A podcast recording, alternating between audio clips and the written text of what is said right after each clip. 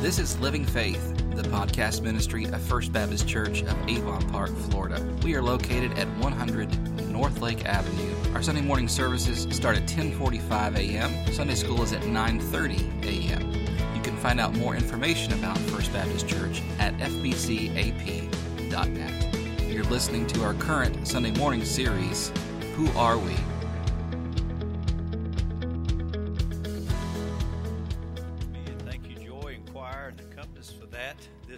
I love being able to come and to worship uh, as we open up the Word of God and sing songs of the faith and encourage our heart greatly. Take your Bible, if you will, and turn to the book of Acts. We'll get back to Acts in just a moment. I'm going to be reading some passages from the, the book of Acts. If you're visiting with us and uh, new to us, we have been going through for the last several weeks a, a sermon series that was, is ongoing, and it simply is this Who are we?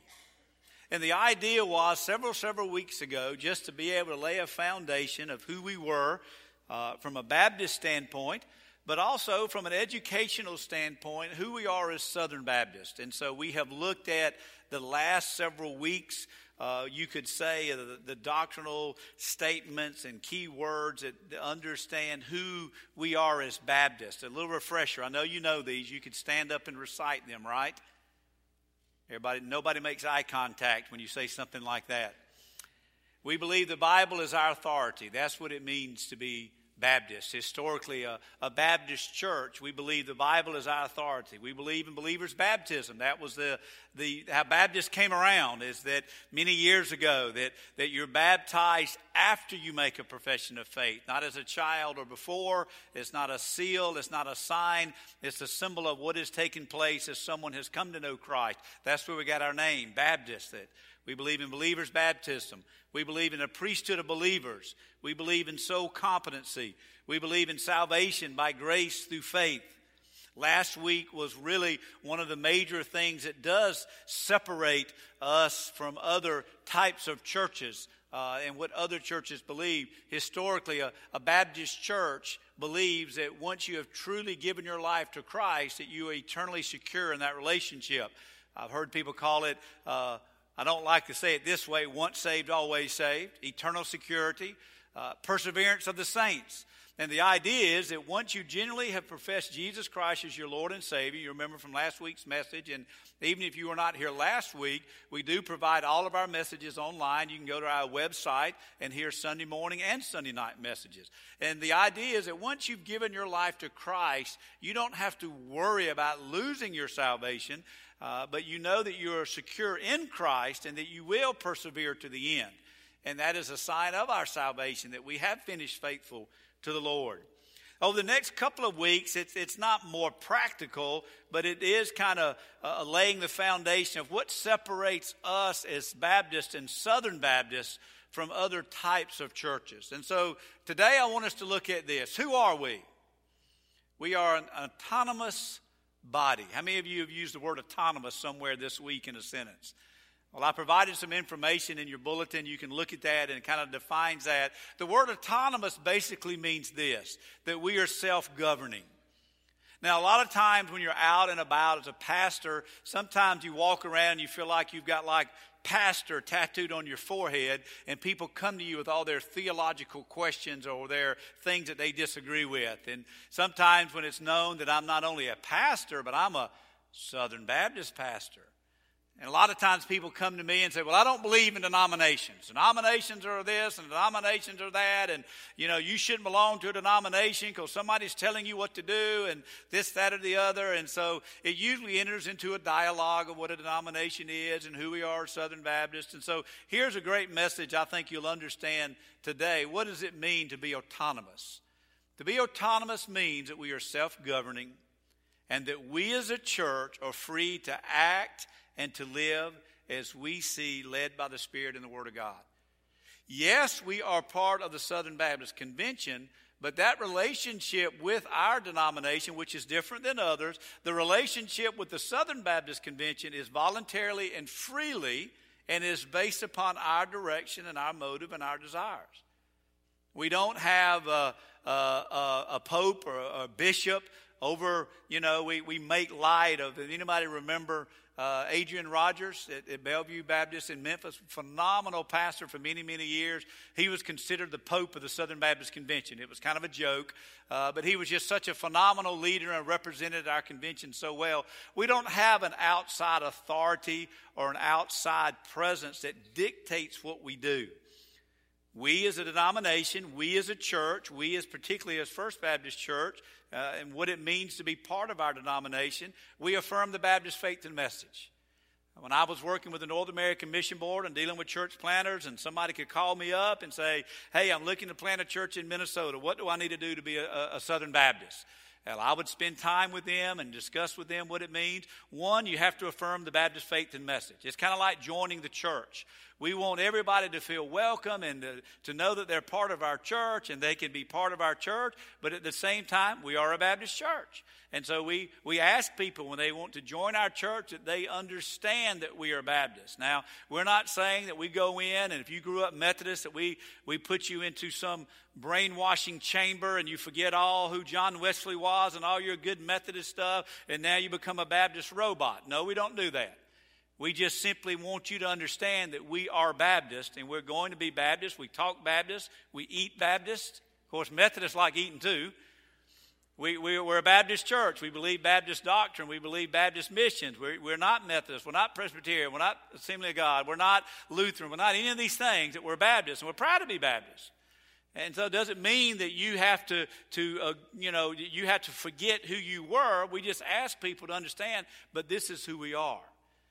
And so we affirm the Baptist faith and message. That's the first step to becoming a Southern Baptist church. Secondly, you identify with the, uh, an association in the churches in your area. You understand that being a Southern Baptist is not about being alone. And being Southern Baptist is about cooperating together. We're going to look at that next week and the power of doing things together. Doing things together we can never do alone. We're not going to be able to reach this world alone. We're going to have to join arms and do it together. And so it's about being part of something bigger than yourself and that you realize that. We have no outside influence. Tonight, I want to encourage you to come for our business meeting. I like to call it our ministry meetings. We're going to be presenting our budget. We're going to be presenting, presenting several recommendations from different committees that I'm very excited about. Uh, and so I want to encourage you to come back to that.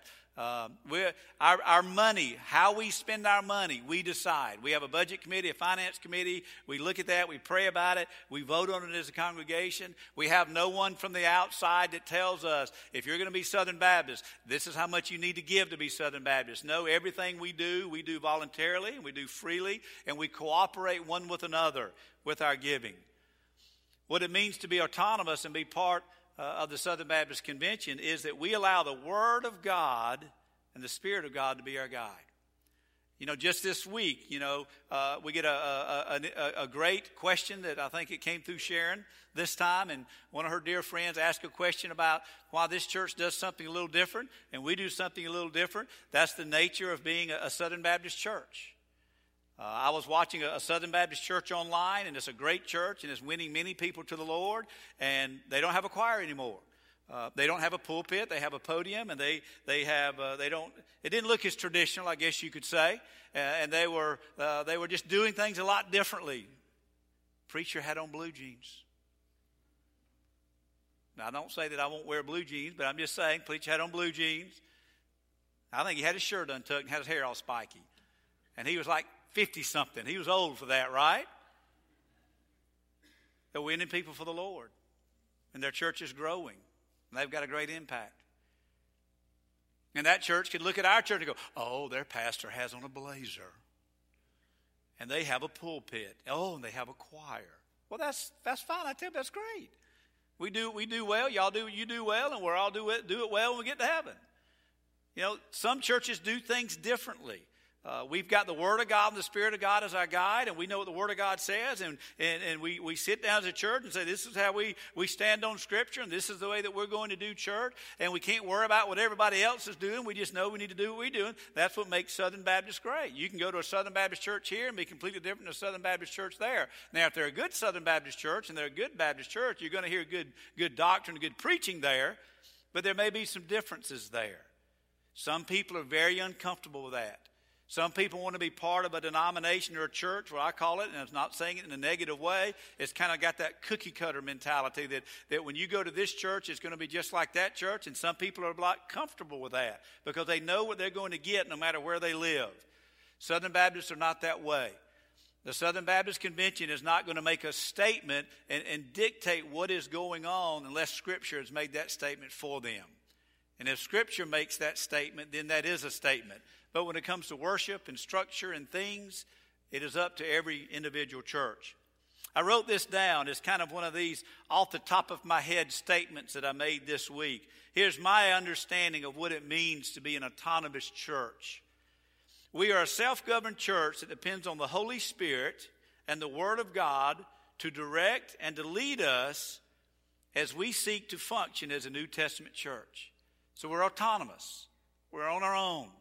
We allow the Spirit of God and the Word of God, those have to go together. You know, sometimes people say, well, the Spirit has told me. Well, where'd that Spirit come from? The Bible says to test the spirits, and we test the spirits according to the Word of God. So we allow the Holy Spirit and the Word of God to direct and lead us as we seek to function as a New Testament church so that we can change our city and the world with the power of the gospel. Here's the key as each one believes in and lives out the Great Commission. See, what makes an autonomous church a great church is that we are the church. And each individual, every one of us, are a part of something very special and something unique as we live out the Great Commission. Turn, if you will, to Acts chapter 2. And you've got the scripture verses on there Acts chapter 2, verse 42 through 47. And you may be asking ourselves, what does a, a church that's really making a difference look like? Because I really believe this, if we get real honest, if churches would be honest. I think we realize when and when we are not making a difference. We can gather, we can sing, we can listen, we can sit, we can give, we can do, but are we making a difference? I think if we're honest, a church should be able to realize my life is making a difference, our church's life is making a difference. And because that we're an autonomous body and there's no outside leadership or direction, we begin to ask ourselves, well, if we're not making a difference, if we're not who we think we need to be, where do we go to figure this out? There's no outside thing, there's no outside direction. It's, it's up to us. Remember that definition? The Spirit of God and the Word of God. As simple as it sounds, I believe the Word of God is our guide. And when we think about our church, I think we turn to the book of Acts and we ask ourselves, what did they do?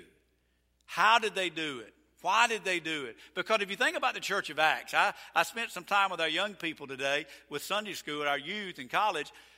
We live in a world today that is a lot different than it was 20, 30, 40, 50, 60 years ago. Amen? But do you know how different this world was? I use this as an example. I can remember, oh, oh, oh, and I'm making light of it, but it's, it's serious and it's true. Oh, we took prayer out of schools. Oh, what are we going to do? We can't pray in schools anymore. They didn't pray in schools. Oh, what are we going to do as a church? We cannot put the Ten Commandments on the courthouse square anymore. They didn't put the Ten Commandments on the church house square anymore. Oh, you better be careful how you talk about it. Oh, you, you better be careful. Don't, if you put your Bible on your desk at work, somebody may say something.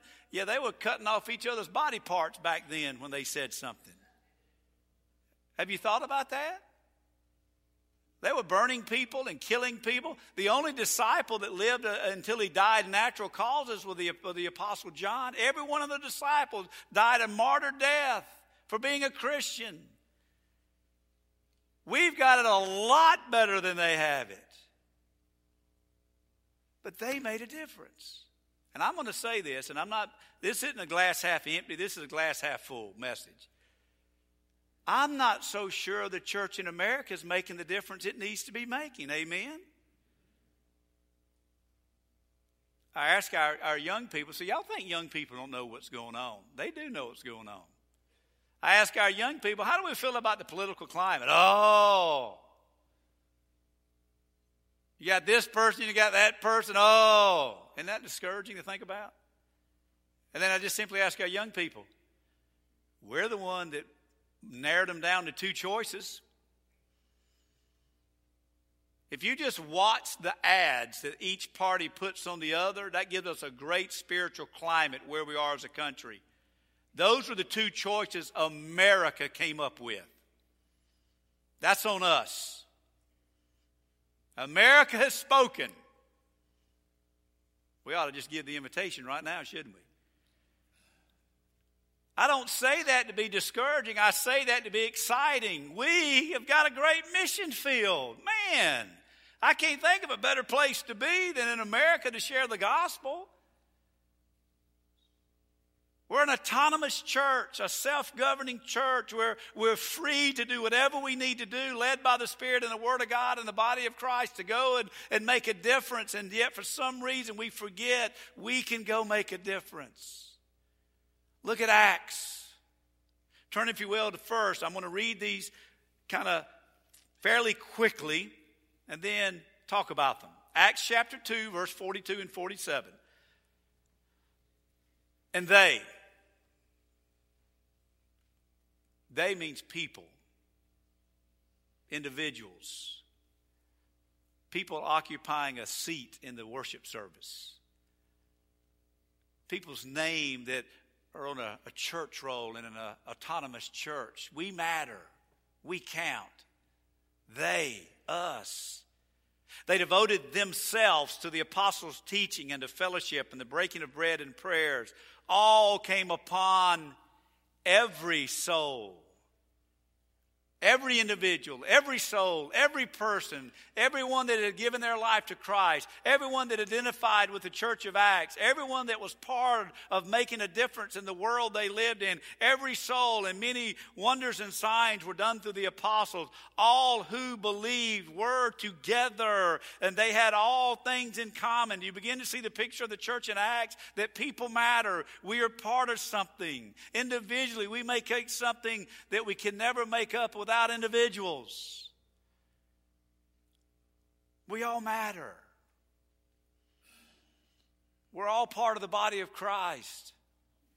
And they were selling their possessions and belongings and distributing the proceeds to all as had need. Now, you do remember that what had taken place is the Holy Spirit had come upon the church and the people had come to, to uh, Jerusalem during the, the celebration of Pentecost. Well, then the Spirit came down. And so, the best way to explain that is everybody had come down for a religious gathering and revival broke out. Nobody wanted to go home. It'd be like going on vacation and you stayed an extra two or three months, but you didn't have the money to stay. So you, you can imagine the Holy Spirit comes upon these folks. They get saved. They don't want to leave. They're sitting around. The church is getting formed. They're gathering in First Baptist Church of Jerusalem. The only way they could take care of one another, they got to pool all their resources. Isn't that a great picture of an early church?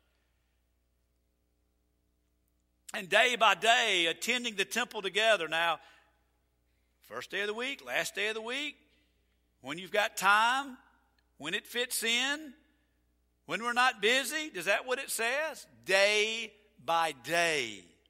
They receive their food in gladness and generous hearts. Up day by day attending the temple together and breaking food in their homes. You see the, the personal dynamics is what's going on. Yes, there was a church body, but the body was the people. It's more than just a building. It, it's personal. It's real. They received their food with glad and generous hearts, and they were praising God and having favor with all people. And the Lord added to their number those who were being saved. But they were in a tough place. They would have remembered the crucifixion. They would have remembered Christ's death. They would have remembered all these things. It would have been vivid on their mind that Christ had died. They didn't have Snapchat or YouTube, but they would have remembered that. But they didn't care. They had met Christ, and their life changed. And here's the key the Lord added to their numbers daily. I'll share this. I'll say this, and you turn to Acts chapter 6, verses 1 and 7. Every time in the 20 years I've pastored, every time I have been part of a church that the church gets serious about being the church, the Lord adds to their numbers. And this is what I mean by that. The Lord adds in a way that I didn't see the Lord working. The Lord will add in a way where people come to know the Lord that nobody really even knew. That makes sense? You know, I, you know, I've, I've, been working. I've been working on a friend. That friend finally came. They came to know the Lord. That's great and exciting. We've been praying for that person forever. Here's what I mean by that. I think when a church gets serious about what it wants to do and who it's trying to follow and who it's trying to please, you will see people come to know the Lord that some of us haven't even been praying for. You'll have people walk in off the street and they'll come in here and sit down amongst us, and you'll ask them, Well, how did you hear about our church? I was just riding down the road, and when I saw the steeple, something inside of me said, Come in. That makes us a little nervous sometimes, doesn't it? It doesn't make me nervous at all because I bet I've heard it 20 times in my ministry. I just showed up because I remember a coworker talking about this church somewhere. I just showed up because I sat in baccalaureate one year and I heard something. All I knew was this church. The Lord is wanting to grow His church. And I'll step out on a limb and say this He's just trying to find a church to put Him in. And when a church gets serious about being the church, the Lord will add to His church. Why some churches growing and some churches not? Well, some churches are growing because they're not healthy, but they're still growing. I'll get to that in a minute. But there are churches that are doing it right that are growing. How can one church grow and one church not grow? I think there's a lot of reasons, but I do believe this a healthy church will grow. It's not about the numbers, it's about the spirit. And a healthy church, their members will be growing. And growing members make up a healthy church. Acts chapter 6, verses 1 through 7. Acts 6, 1 through 7. In those days, when the disciples were increasing in number, a complaint by the Hellenists arose against the Hebrews because their widows were being neglected in daily distribution. And the twelve summoned the full number of the disciples and said, It is not right that we should give up preaching the word of God to serve them. Therefore, brothers, pick out from among you seven men of good repute, full of the Spirit and of wisdom, whom we will appoint for this duty. But we will devote ourselves to prayer and to the ministry of the word. And what they said pleased the whole gathering. It didn't take long for the church to have issues. You know why it doesn't take long for the church to have issues? Because we're part of the church. You ever met a perfect pastor? I've never met a perfect pastor. You ever had a perfect Sunday school class and a Sunday school teacher, and a perfect worship leader, perfect youth pastor?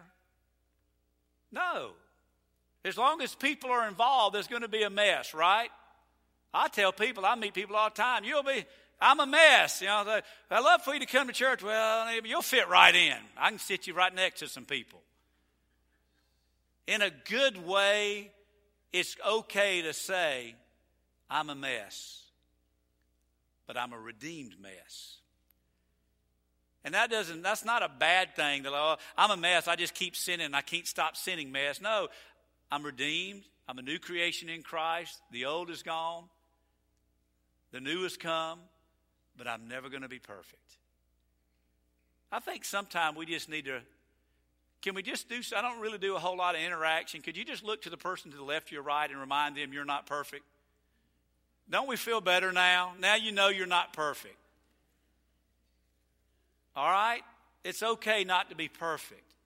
It's okay to realize as a church, if you're visiting our church today and you've never been a Baptist church, this is going to come to a shock to you. Sometimes in a Baptist church, people don't get along all the time. I know that is a shock. If you're coming from the Presbyterian Methodist, I don't know how y'all work. Sometimes we have issues rise up. The early church had issues rise up. What did they do about it? They dealt with it. a need arose. Early church, you had the leaders of the church trying to do everything. How long did it take to realize that the leaders of the church can't do everything? The apostles were trying to do everything. You know what we need? We need some help. Why don't we look inside the body for the help? Why don't we take people's unique giftedness and skill set and help? So they chose Stephen, man full of faith and of the Holy Spirit. By the way, side note, Stephen was the first martyr for Jesus Christ and he was full of faith in the Holy Spirit. So the next time you hear somebody on TV say that you have enough faith, all things are possible, it's a lie from hell. If you just have enough faith, everything goes great. That's called the prosperity gospel, and it's a lie from hell. Stephen was full of faith and a man of the Spirit. He's the first man that lost his life for Jesus Christ because he was full of faith and of the Holy Spirit. Philip, Prochorus, Nicanor, Timon, Parmenius, Nicholas, proselyte of Antioch, these are the men.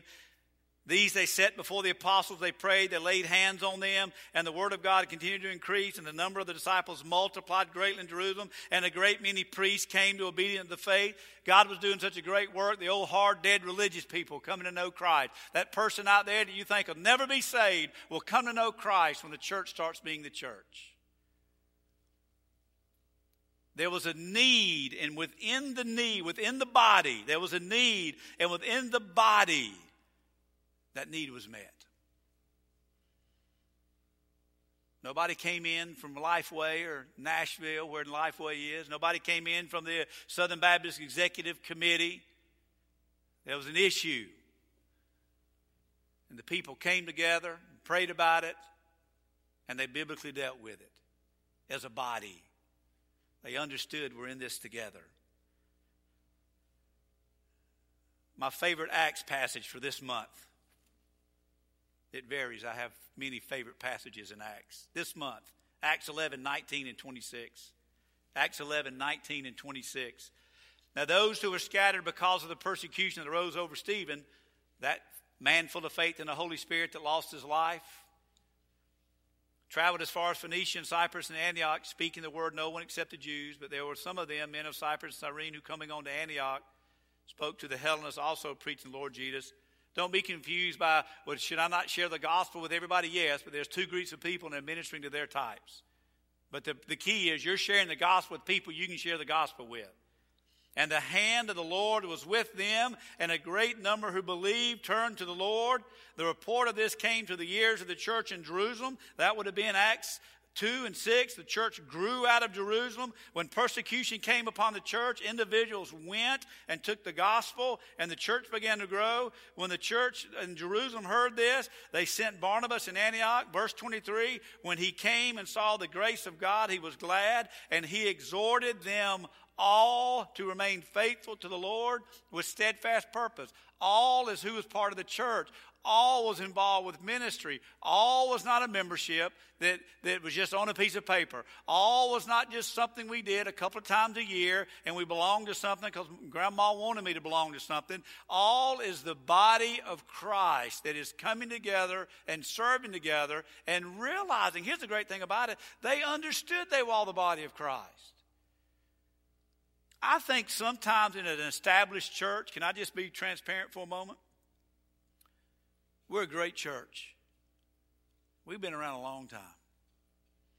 I was talking to Randy today. We're, we are part, part of uh, our, our deacon ministry. You're, you're an active deacon for uh, three years, and we work you so hard, we give you a year off.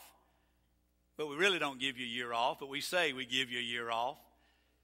And so, rolling back on the inactive deacons, one of the things that we're doing when inactive deacons roll back on, they, they have a little pastor talk, and it's just kind of a, a, a little a little time. I, you know, so I, I met with Randy this morning. I said, "Hey, you ready to go back on?" Of course, he hadn't missed a deacon meeting since. I didn't know he wasn't on. You ready to go back on? He goes, I'm ready to go back on. I said, Well, here, you know, here's a little vision of what we're trying to do with the deacon ministry this year. You all on, all on, let's go. And we got talking about that. I said, You know, Randy, you think about the men and the women that have faithfully led this church for so many years, and the ministries that have gone on in this church for so many years. And that's something to be excited about. But, we're not a museum. We're not the uh, historical marker on the side of the road. You know, I'm going to take a vacation one day. I'm going to stop at every one of those. I love reading them when I try to ride down the road. We're not just, oh, back in the day. I am excited about the shoulders that I am standing on. Somebody mentioned this this week, me, a Milton Bass. Some of our young people would not even know who he is. But those that have been around this church a long time realize all that he did after he retired to help keep this church going. I will proudly stand on his shoulders and continue the good fight.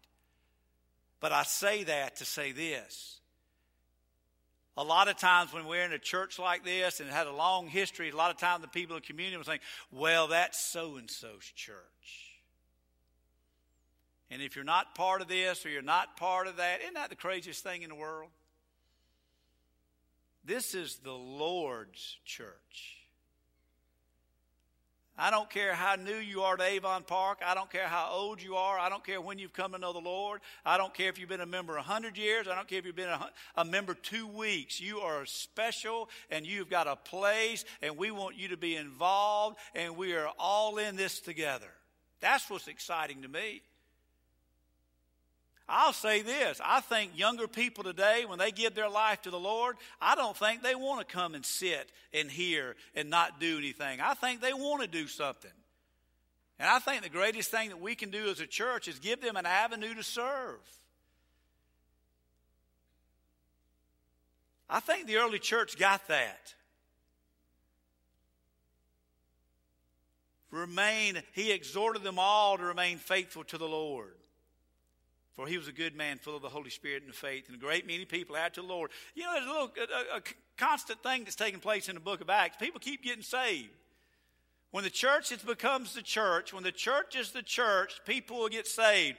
Well, ask yourself, are people getting saved in the church? If they're not, then the church is not being the church. There are going to be seasons.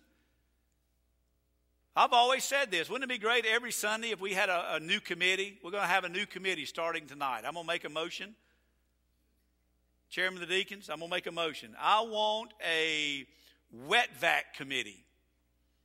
And every Sunday morning, the wet vac committee is going to come up here and suck all the tears out of the carpet. Because every week we're going to have revival out here. Wouldn't that be awesome? We'll have to put hardwood down here so, so we can mop up the tears. Well, we know that's not going to happen. It'd be great if it did. I think when a church is being the church, there's going to be a constant recognition and manifestation of the Spirit of God by seeing people saved, baptized, and serving. The Lord will add to their numbers daily. And for a whole year, they met with the church. With the church the people of God, they met with the church and a great many people. And in Antioch, the disciples were first called Christians.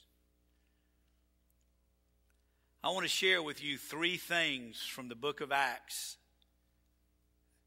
that is crucial for us to understand what it means to be an autonomous, self governing church. Number one, the church of Acts understood, first point, their location. When's the last time you prayed for Avon Park? You know, it's kind of like family. I look at it this way. Somebody can talk about my, I can talk about my family, but nobody else can. That's kind of personal. And sometimes in communities, you know, we, we think about, well, I know our community's got issues, right? Every community has issues because it's made up of people, right? But nobody else need to talk about AP.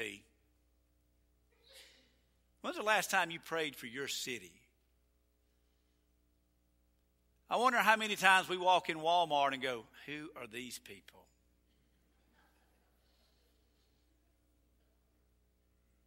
You know what it's like for Jon and Sharon to walk around Target in Minnesota Who are these people? Who let them in? When's the last time you walked in Walmart and went, Thank you, Lord, for these people? When you ride down the street and you say, Thank you, Lord, for these people. You know, it's funny. I got convicted this years ago. We go on a mission trip. We pray, we prepare, we get excited, we get there, and we, we hit the ground running, and we start prayer walking, and we start knocking on doors, and we have a burden for those people. And our desire is, you know, I'm going to be an indigenous missionary in here, and I'm going to get to know my culture, and I'm going to love on these people, and we'll go on mission trips, and we'll feed the hungry, and we'll do medical teams in Africa and to the ends of the earth, and we'll get dirty and stinky, and we'll get down there on them, and we'll just work and do missions, and we'll come back and put the PowerPoint up and we'll show the video and we'll talk about all that God did and how stinky and bad it was. And we'll walk through Walmart in our own city and go, Who let these people in? And we wonder why the church has lost its influence in America. We need to love our city. We need to have a burden over our community, our home, our city, our region, our state, our country, and our world. We've got to love our location. We've got to use the book of Acts as our motivation and our measuring rod, and we've got to ask ourselves, are we making a difference in the city? And I'm going to go ahead and, since I've been transparent, I'll go ahead and say this too. If I get one more phone call from a ministry trying to do ministry outside the church, I'm going to scream. Now, those aren't bad, but here's what makes me mad. We know the church is not having an influence. We know that. We look at our city and we think, well, we got a church here, church there, church here, church here, church there, but we're not making a difference, so we need to create more ministries. And so we've created all these parachurch ministries trying to do ministry. And when I talk to these people, I remind them that's not your job. It's the church's job. We're never going to see revival take place unless it starts in the church. But yet these ministries say, yes, I know, but the church isn't doing it. Isn't that convicting? These ministries aren't bad, but they're, they're trying to do what only the church can do. We don't need another ministry to get into the high schools. We don't need another ministry to get into this. We don't need another ministry to do anything. We just need to rise up and stand up and be the church. Just be the church. We don't need a, a ministry in the high school, youth group. Go be the church. We don't need a ministry at the in this. Just be the church. Now, that's not saying that we shouldn't support, but do you know the point I'm trying to make there? It's the church that's only going to make a difference. But we've got to love where we are and understand that we are not gathering to hear another message and gathering to sing another song and gathering to take up another offering. We are gathering each and every Sunday so that we can grow in our relationship with Christ, so that we can go make a difference in our location, in our street, in our neighborhood, in our city, in our region, in our world. The Church of Acts got that. As they were scattered, they invested in their communities. Secondly, their leadership. This is in your bulletin. We are an autonomous body, there's no outside control. Literally, we can do whatever we want to do as a body. All it takes is a vote. But there's structure to a Southern Baptist church, and here it is Jesus Christ is our head. Colossians 1 8. Colossians 1 18. And he is the head of the body, the source of the body, like uh, the source of a river. He is the head of the body, the church. He is the beginning, the firstborn from the dead. Colossians 1:18 Christ is the head of the body. Christ is head of the church. So we have Christ as our head, Christ as our source. Secondly, as an autonomous Southern Baptist church, we have the body as its support. Now you could say, well, you should have put that's a good put the pastor right under Jesus. See, I think that's wrong in an autonomous church. I think that's wrong in a good Southern Baptist church. I'm not the head, Jesus is the head. The pastor has its place, but the body is the church. We support the church. Our membership. I, I tell you something I don't know who created inactive church membership. When I get to heaven, I want to meet them.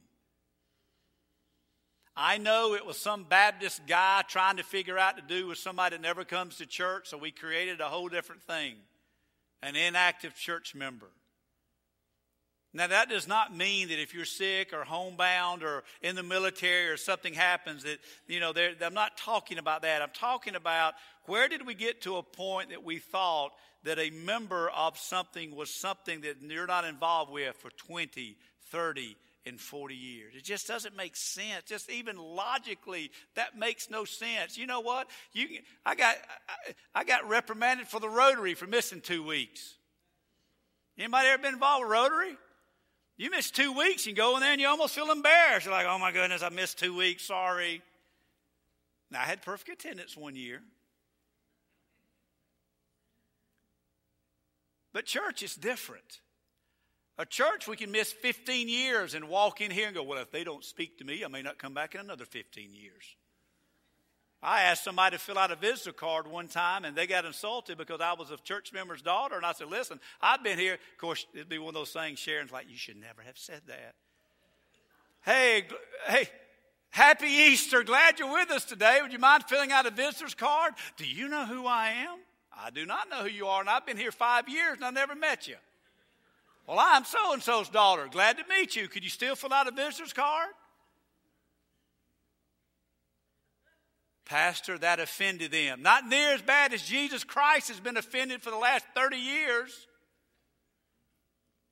I'm working on that. Pray for your pastor.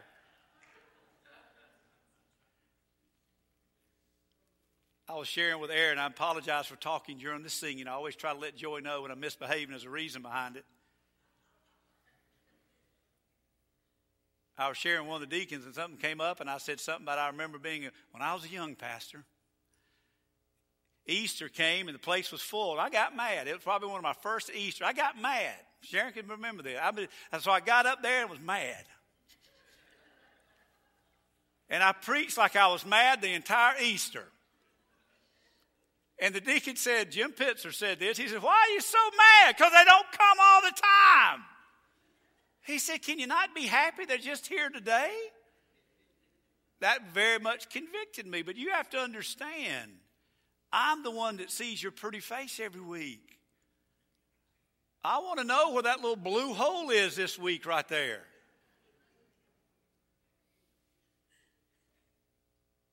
I love active church membership. You know why? When I'm going to church, and I love going to church, my spiritual life is so much better. When I belong to a church and never go, it is not a pretty sight. I think it's a mentality we've got to begin to have. That Jesus Christ is our head, but we are the church. We're literally bringing recommendations to the church. When, I, when I'm voted in, I was voted in twice. I had people tell me, How do you get voted in a Baptist church twice? I said, Well, the numbers keep getting lower. I don't need to do this again. Somebody said, Well, gosh, that doesn't sound fair. What if somebody shows up that doesn't know what's going on? That's just it. I like that. That to me is great accountability and a great reason to have servanthood to fellowship, that we're training up people what it means to be a church.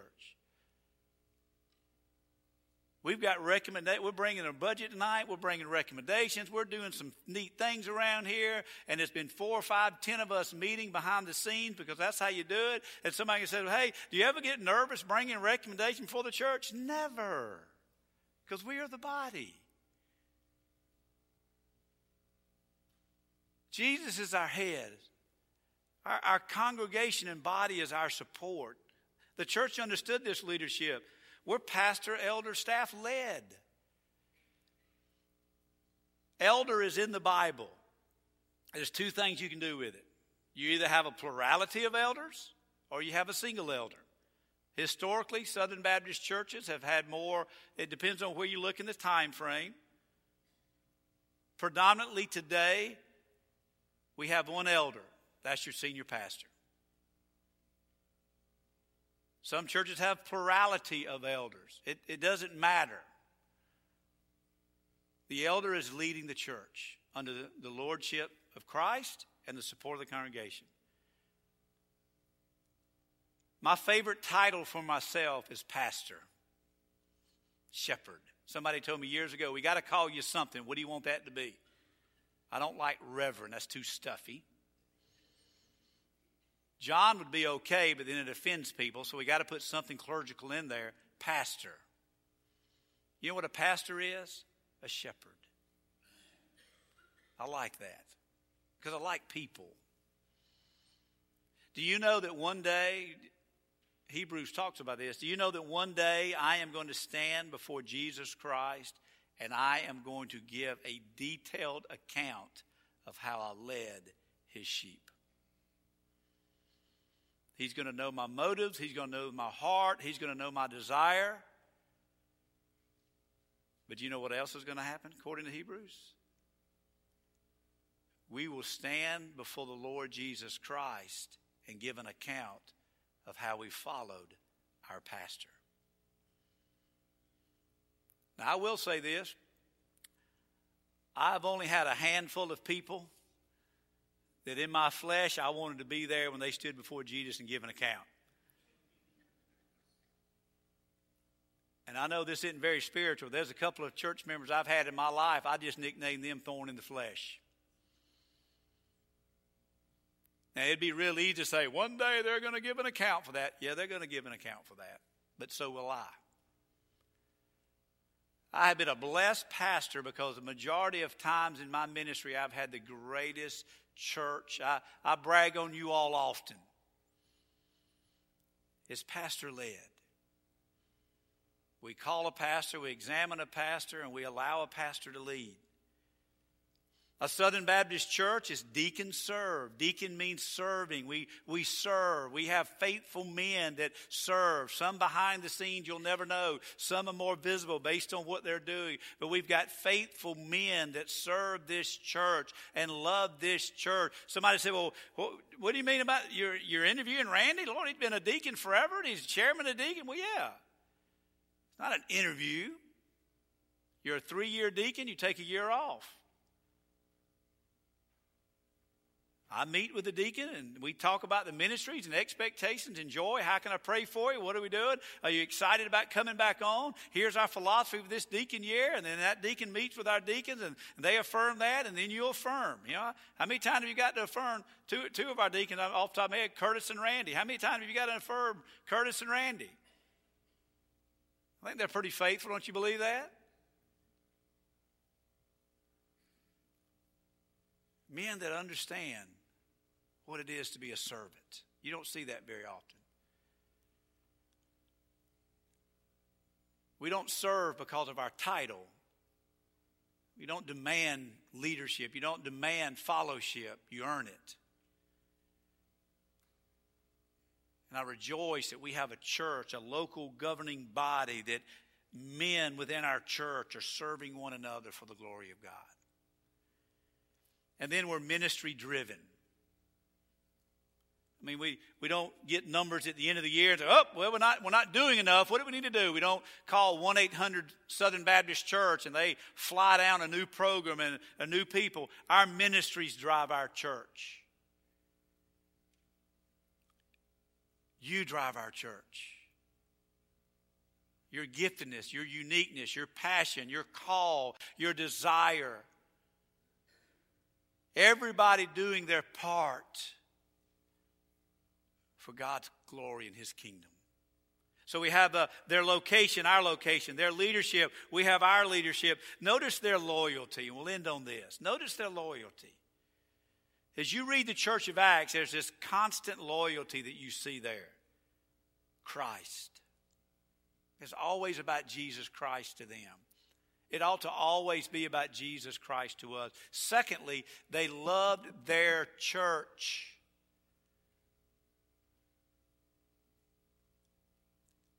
Have you ever noticed how loyalty has changed lately?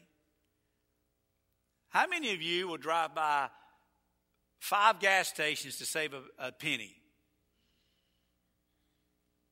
Now, I like this guy, but oh, I can save a penny down here.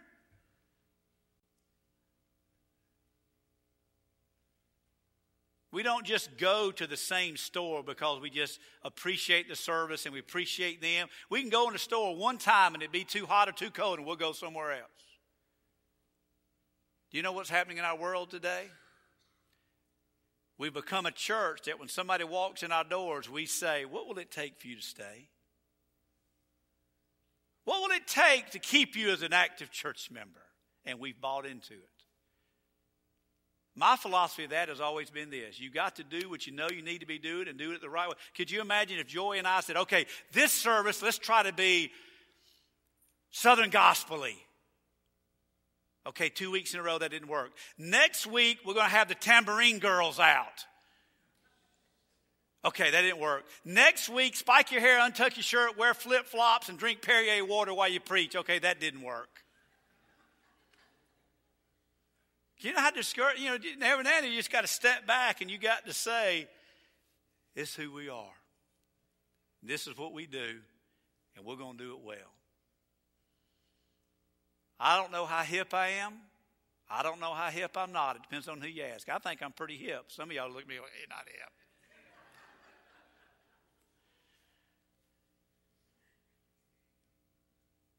But I am what I am. And I want to be the best that I can be. I want to preach the word. I want to sing the word. I want to live the word. I want to be the word. We have beautiful facilities. We'd be crazy not to realize that we have a beautiful place to worship that is going to be more traditional and there's some elegance and there's some beauty to it. And I know the blinds are up. Some have them down. We're not talking about whether the blinds are up and down. We're talking about the beauty of our sanctuary. This is who we are. If we come in here and paint the walls black and take everything out of here and go with the go go girls and me in flip flops, we've lost it. We're not competing with anybody else. I don't care what everybody else is doing. I'm not Joel Osteen. I'm not John MacArthur. I'm just John the Baptist.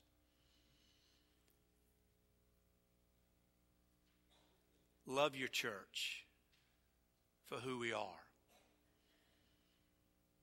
You love your church because the church is made up of people. Love your people.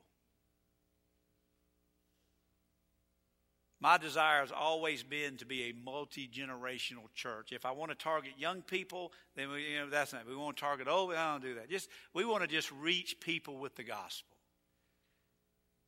They loved Christ. They were loyal to their church. Third, they were loyal to one another. Fourth, they were loyal to their mission. Last, they were loyal to their ministries. Do you love your church? Do you love one another? I've always said this. We have a beautiful building, but it is the most awkward building I've ever been part of when it comes to interaction. If you go to Sunday school over here, you come in this door and you sit over here. And then you get up and you go out that door. If you come in from the parking lot, you come in that door and you sit here and you get up and you leave there. If you go to adult five, you go in the parking lot, you go in the side door and you sit in the back and you go there. They're, they're closer to the rapture. If you've got a young person, you come in from the nursery, you come in from this door and you sit here. Wouldn't it be awesome if we just got up and, you know, one Sunday we're going to do this. It'd be so chaotic. During the hymn of family worship, we're going to do assigned seating, and everybody just needs to get up and move around. I would never be able to preach because y'all would be just so.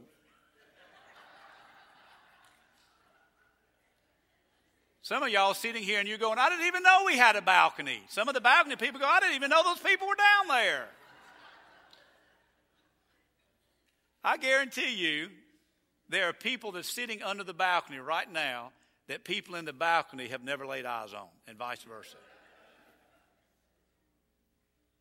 Now, that's a problem, isn't it?